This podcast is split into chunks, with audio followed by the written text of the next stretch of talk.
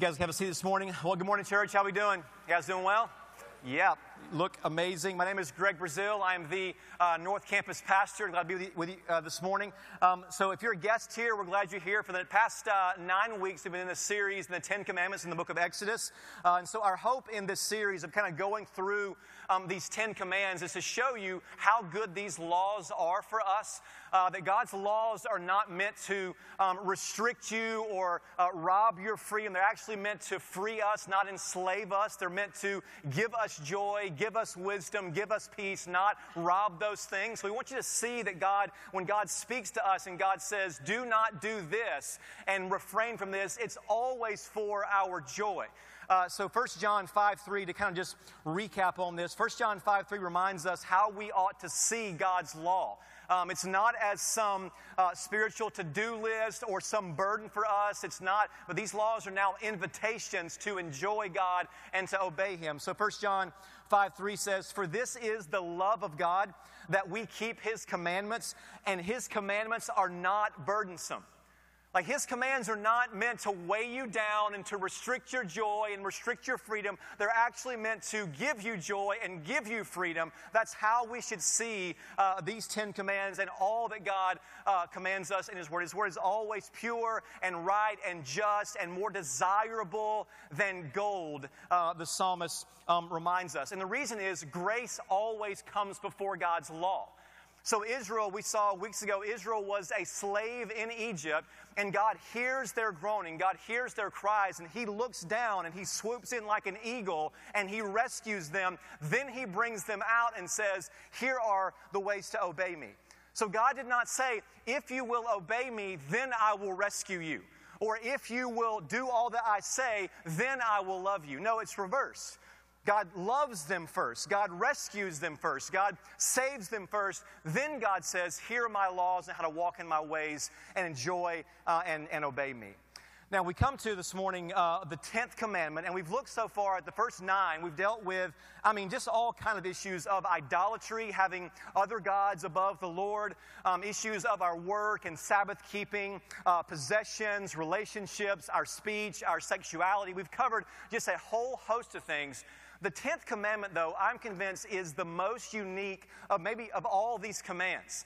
Because all the other commands, they, they first address an outward action, but this command directly addresses the heart first. God goes after and God speaks directly into our desires and our wants and our longings. So here's uh, the text this morning Exodus chapter 20. We always read verse 1. And God spoke all these words, saying, I am the Lord your God. I'm Yahweh your God who brought you out of the land of Egypt, out of the house of slavery. Now, here's the, the 10th commandment that God gives to Israel You shall not covet your neighbor's house, you shall not covet your neighbor's wife, or his male servant, or his female servant, or his ox, or his donkey, or anything that is your neighbor's. Now, I love what God, what God does here because the other, the other nine commands, they start on the outside and they work their way into our hearts.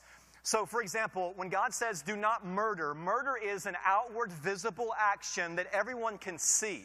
Now, to apply that, though, to obey that, you must deal with your inward um, hatred, anger, envy, jealousy. You must deal with those inward sins, but it starts on the outside. Uh, same thing with adultery. Like that's an outward action, but to obey that and to apply that, you must deal with inwardly your lust and sensuality and, and, and those kinds of things. So it starts on the outside, though, and works its way in. This law just flips all of that. And, and God starts and says, Do not covet. Do not covet what your neighbor has. Anything that's your neighbor's, any possession, any experience, any person, do not covet those things. He goes straight to the heart. Because God is always after the heart, by the way. Like He always wants to go, He's not concerned just with outward, external obedience. He wants you to obey from the heart. And so God wants to be Lord over all of your impulses, all of your motives, all your desires, all your wants. God wants to be Lord over those things, and you obey Him in those ways. And so God wants your wants. He desires your desires, is what's going on here. And so this command directly addresses the heart and things that we long for and want. And so this command, um, in some ways, is just asking the question what are you really after? Like right now, on this day, what are you actually after? What does your heart most desire and most want? Now, on the other side of this is it's hard to see when you break this law. Like, there's no guesswork when it comes to stealing something or adultery. Like, you know that's not yours. Like, that's not your spouse. That's not your. Like, if you take someone's car, you don't think, is this wrong? Like, am I breaking a law right now? Is God okay? No, you know that you're committing a crime in that moment. But when it comes to coveting, you, you don't always know when you're breaking this. In fact, I think this is probably the most dangerous, that breaking this law is the most dangerous for us because it's so easy to hide this one. Because this one's happening beneath the surface and just lurking at the, the deepest parts of who you are and the center of who you are. And so it's easier to justify this one, easier to cover this one up, easier to hide this one. But God goes after our hearts on this and tells us, do not covet. Now, before I, I, tell you what coveting is, let me, like all preachers, tell you what it's not. Okay, the way to really have a longer sermon is to, define something by what it's not, then by uh, what it is. So, but just so we're clear, okay, the, the command here is do not covet. The command is not, and hear me on this, do not desire. Okay, God is not saying, when God says, do not covet your neighbor's wife or house or donkey or car or uh, whatever it is, when He says, do not covet that, He's not saying at the same time, do not desire a house or a spouse or a job or a promotion or a scholarship. He's not saying don't desire those things. He's not saying don't desire money or desire an income that actually sustains you. Those are good desires. Okay, a desire for money is not necessarily an evil, covetous desire. It could be a good and right desire. Like God intends it to be a blessing to us and kindness to us. Okay? Um, a desire for a car is not a bad desire. Of a car that gets you there and back again safely and timely is not a bad desire. Okay, nobody wants a hoopty. Nobody wants to drive a clunker that backfires in school zones and embarrasses you in front of your. Like, nobody wants that car, okay? It's okay to desire those things. Um, a house or a spouse or a child, or these things are good for us. They can be sinful, covetous desires, but not necessarily, uh, as we'll see here uh, in a bit. So it's not the same thing as when he's not saying do not have desires and things that you that you go after. Um, also, coveting is not the same thing as having ambition. Like, it is good for a person who follows Jesus to have a good, godly passion and ambition to work and achieve something. And so, having dreams or having goals and, and having things that you want to accomplish in your life, that's not necessarily the same thing as coveting. So, this command is not saying to us that you can now be lazy. So, when it comes to your family, your career, your team, your school, whatever it is, he's not saying you can now just be lazy and just kind of, you know, skimp through life and just always have bedhead and you're always late. He's not saying to be lazy here. So, you can't not study and then flunk a test and go, hey, God said don't covet. All right, look it up. It's his words, not mine. I'm just, I'm just being content. No, you should not be content with mediocrity and not giving your best and going hard after something. It's not the same thing um, as being ambitious. So, ambition, drive, passion, um, all these things aren't necessarily the same thing as coveting, though they can go wrong. And that's essentially what coveting is. The way that you break this law is when those passions and desires and things you're going after, that desire goes wrong in your heart. It's when your passions move to the level of an idol. It's when your desires in your there's this inner grasping. There's this inner restlessness to where now this thing, this possession, with this experience, whatever you're after, it now matters most. Like it now matters too much to you. And so your imagination and your thoughts and your conversation are just filled with gaining and attaining and getting this certain thing that's out there. And so now this thing begins to matter too much. It turns from, I would like to have that, or it would be so great if this happened to, I must have that. In fact, I demand that. Unless I have that, I can't have life. Unless I get that, I'm dead. Right? That's when you know you, you're starting to covet something. When those desires turn into demands, that unless God does this, unless I can get this, unless I can attain this, I can't be happy. And so this thing moves to the center of who you are and the core of your existence, and you begin to define yourself as someone that wants and desires that thing. Or on the other side of this, you want something only because someone else has it. This happens all the time with my yard. Like, I shouldn't care about grass and flowers that much. My neighbors, though, drive me crazy with their amazing yard. Okay, you want something only because someone else has it. It's not the thing itself that you're after, it's that you don't like that person and you want to somehow one up that person.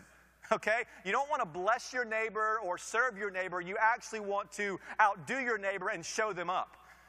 And that surge of approval and power that comes with that is just so appealing in that moment. So I have, I have three young boys, and my youngest is two. He has a favorite toy. You know what it is? Whatever his brothers have. That's what he wants.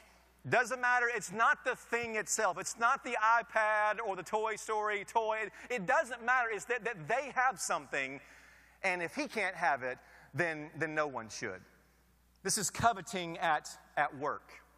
Something just consumes us, and we go after this now, we have to admit, I think, in this, and I had to admit this this week. I'm like, how do I talk about this issue? Because it's hard to know when your desires go wrong. I mean, what's the line? Because you can't see this. What's the line in your heart to know when? What alerts you to the fact that, okay, this now matters too much? Because it can't be that, that excellence and, and drive and ambition, those aren't necessary. Those are God given things to us. How do you know when it matters too much, though? Let me tell you, I think, two ways that I've come up with, and I, I think that this, I, I hope this is right, but there are ways you can be certain when you are coveting something. Okay? One is this that you will sin in order to get that thing. Okay? You will sin to get it, or you will sin if you don't get that thing. All right, you can be certain. I can't tell you how to pick through all your desires and give you all the, but I can tell you that whenever you desire something too much, if you will sin to get that thing, then you are coveting. Or if you don't get that thing, if it falls through or it's delayed or it's canceled or something happens and you, you don't get this thing, you run into sin, your heart has coveted after that thing. So you see something out there and you say, I will cross any line to get that. I've got to have it. I can only have joy. I can only have life if I get that thing, and I will do whatever it takes, even if it means stepping over and crossing other boundaries and shunning God's law in some way. I'm going after that thing. Or it's when you so hoped in something and it fell through, and your plans just didn't unfold. And so now you're running into other things. Let me unpack these two areas for you uh, briefly. So, first of all, you're, you know your heart is coveting when you will sin in order to get something. It's a, it's a possession, it's a relationship, it's someone's approval, it's a promotion, it's a lifestyle. There's something out there that it doesn't belong to you right now. For whatever reason, God and His plan for you has not given you that thing right now, and you think, I will do anything to get that, even if it means what God said not to do. If it means breaking other commands of God, I will go after that thing. I will get. Why do you think you lie? Why do you think you steal? Why do you think you break the Sabbath? Because you want something and you say, I will break other laws and other commands to gain that thing. So here's what James chapter 4 says this very thing. James 4 1. What causes quarrels and what causes fights among you? Is it not this, that your passions are at war within you? There's good passion, there's bad, it's all go, there's right, there's wrong, it's always just at war inside of you. And here's what happens you desire and you do not have. Right? You want it, it's out there, you don't have it yet. So here's what you do you murder, James says, to get it. Someone else has this, and you may kill in some way. You may hate that person or actually take their life in some way, but you will step over God's law to get that. And he says, You covet and cannot obtain, and so you fight and quarrel. You want something and you can't get this, so you will sin in order to get it. And this happens all the time for us. There's something out there that we don't, we know what God said, we know what God says not to do, we just don't care because that thing now matters too much for us. So I was uh, about nine years ago. I was uh, at an LSU Arkansas game, football game. Um, Arkansas won in three overtimes, if you're wondering. Uh, don't know why that matters. But anyway, so we're there and it's like 95,000 people and it's raining and everyone's yelling and it's loud. And I look over and there is this purse right kind of behind me, this lady's purse. And it's wide open and there's this massive roll of cash just right there in this purse. And so I look down and I glance back up and I look back down and I glance, for like five minutes I'm going, okay, who is this and why is it rolled up and is it drug money and did she kill someone and is there more somewhere? Like all these questions. And this thought hits me take it. Take the money. So I did. I'm kidding. I didn't take it. I didn't take it. I, didn't, I was so tempted. I didn't take it, I promise. Had I taken the money, though, all right, I would have broken the eighth commandment that says, You shall not steal. Okay, that's pretty clear. Everyone would have known that, all right? Now, is money a bad thing? No. Okay, God made a way for us to get money. It's called a job. You work and you get a paycheck. That's, that's how God designed it to work. Coveting, though, says take a shortcut. You, you do it your own way. Don't, don't worry about how the way God says, but you actually, you go and pursue this. You steal, you lie, you cheat, you commit adultery, you take it. That's what coveting does to us. That's coveting. It makes you step over other laws and shun God's law to get what you desire because you will sin to get something. And this happens whenever we cheat to make a better grade, um, we steal to get possessions, or we overwork and not Sabbath to get a promotion. Um, we just, you know, kind of forget our convictions to get a date. Uh, all these things, we take on huge amounts of debt to justify some lifestyle we think will satisfy us and fulfill us. We will take on things, we will sin in certain ways in order to get. And when that's happening, if that's in your heart right now, you can be certain that this law, that you're breaking this command uh, to do not, do not covet. Now, the other side of this, kind of the, the, the back end of this, so the front end is you will sin to get. The back end of this, though, is when you want something and it doesn't happen. And maybe you're going after this in a good and right way. It's not mattering too much. It's not an ungodly desire right now. Then it falls through and then you run into sin. And so you want something, you desire something, and it just fell through. Someone else got it, or someone else took it, or it was delayed or canceled, or you had all these plans, they just all collapsed beneath your feet, and everything just stopped for you. At that moment, you may be inclined to run into sin, to sink into deep anxiety and lack of trust in God. Now you're angry at Him and you're questioning God's goodness and God's kindness for you, you're envy, envious toward other people, and you're jealous and you start to hate them because of what they have. So you sin when you don't get something, you can be certain that that thing now is too close to your heart. It just mattered too much. Now, it's okay for it to hurt. It's okay for it to, to, to be, bring pain to your life, but there's a point where you go, this just mattered. This defined me, and I didn't even know it perhaps. And so now you sin because you didn't get something. This happens with possessions all the time, lifestyle that you're just jealous of and yet you desire. I went to a guy's house years ago, not a guy in Austin, so a guy's house, and this guy's house was just so immaculate. It was massive. He had just had the house built. Um, there's just everything just smelled amazing and it was clean and it was new and there's just stainless steel and hardwood and granite just all over the house, surround sound. I mean, his, you know, his fireplace had stones from a castle in Scotland where like Braveheart lived and just all this amazing stuff. I'm like, I'm so in right now. I could never afford that house, but dang, I would live in that house if I could. Like that's that kind of those kind of houses. And so we had dinner, had a great time. I get back home to my house, and I had two thoughts. I hate my house and I hate that guy. Just being honest. Just a safe place, I think. Uh, I mean, I'm like, in that moment, you see what happened though? In that moment, coveting. I couldn't get something, and it caused me to sin. It caused me to actually, I can remember this, to actually have a moment of being very discontent with what God had given me and my income and my place in life and my, and my, my measure of grace, and then just being, in an unwarranted way, being envious and jealous of a guy that God's blessed him. He was an incredibly generous guy. Like, I wasn't thankful in that moment for what God had given me. I wasn't praising God in that moment for what God had given him and going, that's what God's done in his life, not my life, and being content with that. Instead, I run into sin and hatred and envy and discontent and all these things. Now I'm frustrated at God and this guy for no, for no real reason. That's evidence that, that coveting is at, at work in your heart. So things fall through for us. We can't get something, it's just out of reach for us. Coveting, it just breeds all kinds of other sins. And what often happens is if we can't have it, we think that no one should. And if they do have those things, we demonize that person. Well, they're just greedy. They're just insecure, is why they have all that big, cool, nice, shiny stuff. They should grow up in Christ more. And you see this happening at work and at, in sports and at school and relationships. It just happens all over the place to where you think that you, that you want something.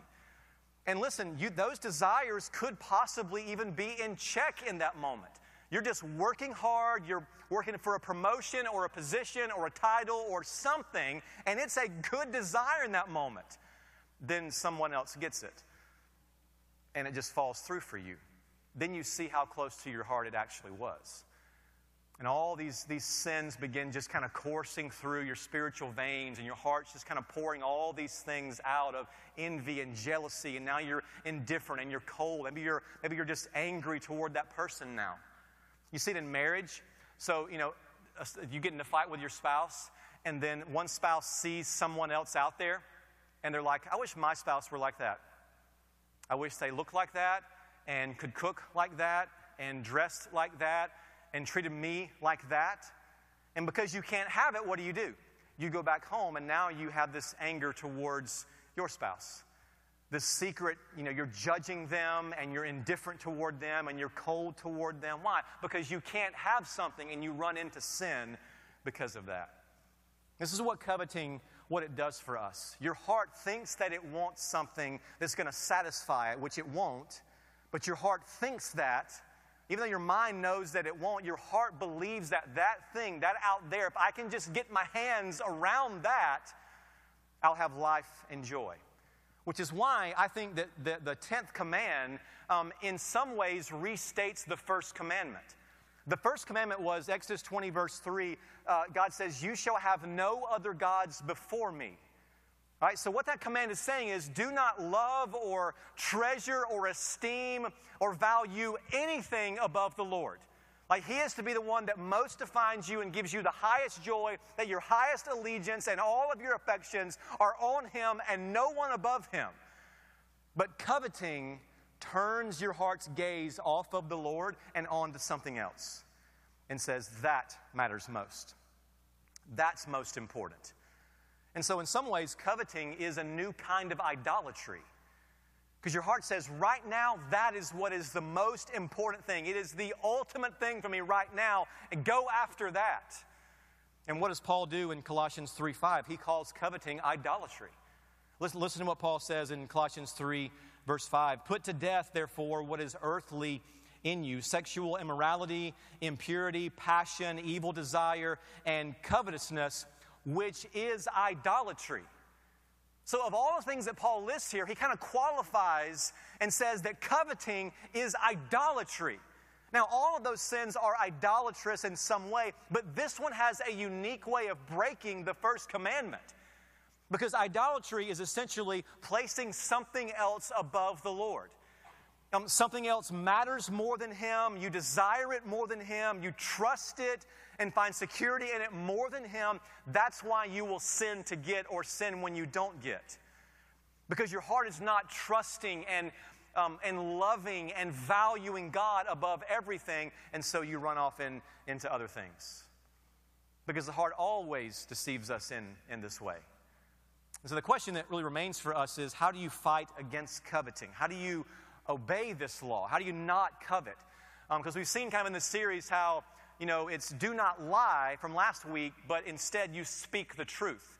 Or do not steal, instead you become generous. Do not murder, instead you love and bless your neighbor. Like it's always something that fulfills this now because of, of the gospel. What this, the way you obey this is, it's do not covet, rather you be content. Like you pursue and you fight for contentment in every situation, in every part of your life. That's how you obey this command. Now, just so we're, we're clear on this, I don't mean that your stuff is what makes you content. Because the idea is if I can just get to a certain place in my life, at that point I will be content. If I have this house and this lifestyle and this salary and this family and this car and this neighborhood, if I get that, then I will be content. And that's the lie that we all believe. Just one more thing. If I can just get a little bit more money, a little bit more stuff, a little bit better golf clubs, a little bit like, if I can just get better stuff out there, then I will be content and satisfied. The problem with that is there's always new stuff coming out. Like there's always way more like amazing and faster and more innovative and shinier stuff. There's always something out there to go after. I mean, the way that we are making strides now with just new inventions and technology, it's amazing. So my like my first laptop was gas powered. I mean, this thing was like 40 inch screen, had a pull crank on it. I mean, it was terrible. Cost $3,000 and was as slow. My phone has more memory now than my first laptop does. It's crazy where things are going. It's only going to get better. And if you don't decide what contentment is, it's not in the things of this world. Because coveting, it always makes you think that there's something better out there. If I can just get my hands on that, then I will have life and joy. No, you will never find contentment in the things of this world. You will find contentment, though, in the one who made this world. I mean, whenever you delight yourself in the Lord, when you trust Him, when you really treasure and esteem Him, when you believe that He is for you and not against you, when you believe that He is enough for you, that He will sustain you, that He will provide for you, that He's watching over your life, when you actually believe that He is more than enough for you, then you'll be content. And there are two things about God, I think, when it comes to contentment, that you must believe about Him um, to be content in Him. You must believe that He is good and that He is in control. If you doubt either of the, if you doubt God's goodness towards you, if you doubt God's sovereign care over your life, you're going to find contentment kind of stirring in your heart and kind of creeping its head up. It's coming for you. You must believe that God is good that in all the ways that He deals with us, in all the ways that He postures Himself toward us, in all the ways that He speaks to us, everything that God does, it's always and only for good. There is no deception in this God. There is no trickery in Him. And He's filled with goodness towards you. He's for you, not against you, which means that He's not holding anything out on you. It means that he's not playing games with you, that he's not, he never regrets loving you. He never second guesses saving you. He's not holding anything good back from your life right now. You got to believe that. Because because coveting always wants to question God's goodness. It makes you question and, and ask the question is God holding something back from me? Is there something better out there that God is not giving right now? He's not unfolding right now. There's something better out there, and God is holding out on you. That's always what coveting wants to tell you in your heart. And you must believe this in the depths of who you are that right now, wherever you are right now, maybe the, one of the worst seasons of your life, maybe one of the best seasons of your life, whatever ha- is happening right now, God is working good in your life. Psalm 34 reminds us and tells us, Oh, taste and see that the Lord is good. Taste and see how good this God is. Blessed is the man who takes refuge in him. The young lions suffer want and hunger, but those who seek the Lord lack no good thing. It means God's not holding out on you. There's not some better lifestyle, some fantasy out there that God is somehow, that you somehow miss. God is working good in your life. And the other side of this is, though, that He's in control. I mean, you must believe that He is sovereignly watching over and orchestrating and ordaining and mysteriously moving in every single moment of your life. Every fiber of your being, every decision, every thought, all that happens to us is sovereignly cared for by this God. That He is moving you through this life, that He has this plan for you, He's working this plan for good. You have to trust this because there are some seasons coming like there are some seasons where you're going to miss out on something. You're going to be so tempted to sin in order to get, or sin because you didn't get something, you have to hold on to this. See, God's goodness is what keeps us from sinning to get something. You go, I don't have to do this. God is good for me. God is kind toward me. I can trust Him. I don't have to sin to get that. This one, though, God's sovereignty, it keeps you that when life falls through, that when brokenness and when plans fail and when someone else gets what you worked for, when, when that happens in your life, you have to trust that God is sovereignly watching over you and caring for you and not sin because you didn't get what you wanted. You must trust these things that you can actually run to this God for refuge. That what He offers and how He satisfies us, there is nothing in this life that even compares, even comes close to what God offers to us you can trust Him, you can run to Him. So you must not just believe these truths that He's good and sovereign, you must delight yourself in these truths. They must become precious to your heart. You must worship and treasure God because of who He is towards you. And the best way to do that is to see how far God went to prove to you that He is for you and watching over you. God went so far that He would send His Son to prove, not, not just to save you, not just to reconcile you, all those things are truth. He also did that to show you that He is for you. That's what Paul says in Romans 8. Here's what uh, Paul's argument in Romans 8 is this What then shall we say to these things? If God is for us, then who can be against us? What Paul's saying? If this sovereign God who made all things, who watches over all things, who has all power, all knowledge, he's all present, if he is for you, who cares who's against you? Who cares what life throws at you and what God allows into your life and sends your way? Nothing can undo his plan for your life. Things happen for you, not to you. You aren't some victim. You're a child that is sovereignly cared for by this God who is for you. Now, that begs the question, though well, how do I know that?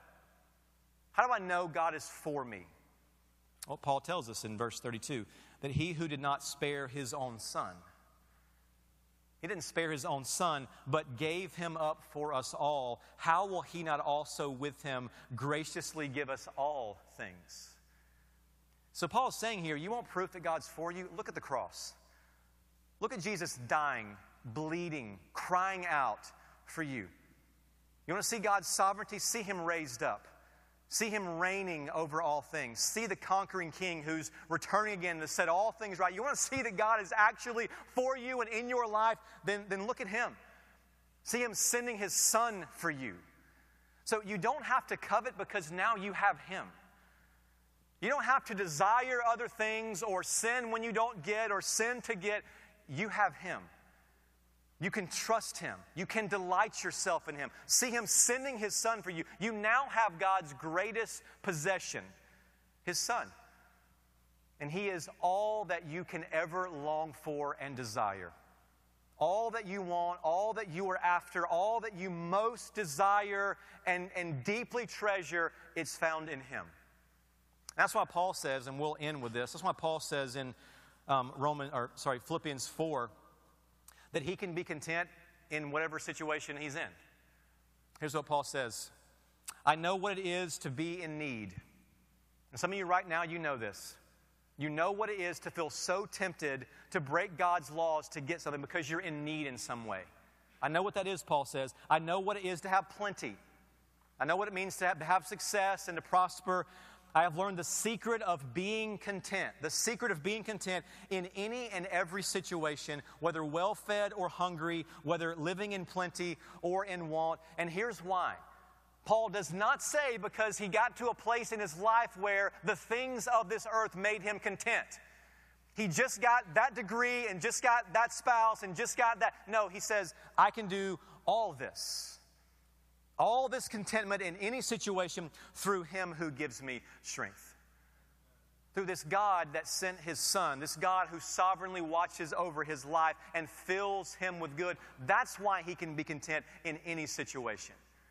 That's why you can be content in any situation of this life. You still work hard, you still pursue things, but when those things fall through, you don't gain those things, you're content.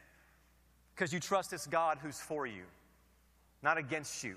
This God who gave his son for you, this God who sovereignly watches over your life. You worship him. You treasure him. Let him fill your heart with joy and life and all the goodness that he brings. So do not covet but rather you can be content in any situation with this God. Let me pray for us. We'll sing together.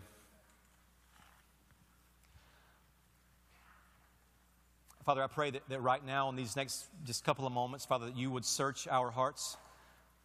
God, that you would remind us and just bring to our attention all the ways that we pursue other things, things that our minds that our hearts are too focused on, things that matter too much, things that, that will even cross the line and we will disobey you to get. Father, show us those ways that we wanted something and that it fell through and, and that we're so tempted, maybe even right now, we're so tempted, God, just to, to not trust you, to not lean into you, to not hold on to you, God. I pray you would give us grace. Uh, God, keep us back from sinning because we, we didn't get something. May it not deflate us. May it not depress us. May we trust, God, that you are working all things for good, that you care for us, that we're not victims of this world's wrongdoings, God, that we are, are children of the living God, that you are watching over us, and that whatever happens to us, Father, it is for your glory, it's for our good. Help us to believe that. Father, I pray in those moments when our hearts are so tempted to run after other things, God, that you would keep us back from that to show us that Jesus is our treasure that we can be content in Him, that we can find our joy, that what He offers to us, that He offers bread, He offers life, He offers living water, that, that nothing in this world can give to us. Father, help us to believe and to treasure Him in those moments. Father, we want to obey these laws. We want to see them as invitations, not as burdens to us. That only happens because we believe the gospel, that you loved us, that you ran to us in your Son, that He is our King, so we treasure Him. We now want to worship and, and sing to him. We ask all this in Jesus' great name. Amen.